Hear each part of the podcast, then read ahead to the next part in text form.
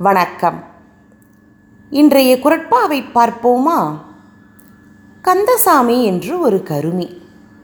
யாருக்கும் எதுவும் தரமாட்டார். தானும் எதுவும் சரியாகச் சாப்பிடாமல் செல்வம் சேர்ப்பதில் குறியாக இருந்தார். அப்படி சேர்த்த பொருட்களை நிலத்தில் புதைத்து வைத்து அடிக்கடி யாரும் அறியாவண்ணம் திறந்து பார்த்து மகிழ்வார்.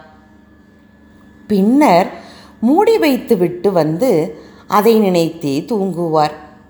இதை அறிந்த திருடன் ஒரு நாள் அந்த நகைகள் இருந்த பையை எடுத்துக்கொண்டு அதேபோல் ஒரு பையை கற்கள் நிரப்பி அங்கு வைத்து விட்டான். வழக்கம்போல் பையை பார்த்து பரவசப்பட்டு திரும்புவார்.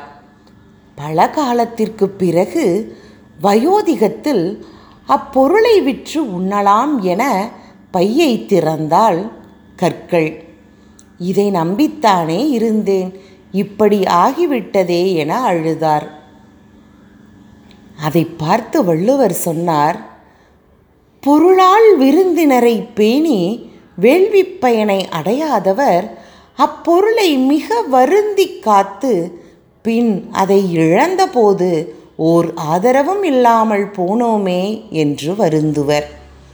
பரிந்தோம்பி பற்றற்றேம் என்பர் விருந்தோம்பி வேள்வி தலைப்படாதார்.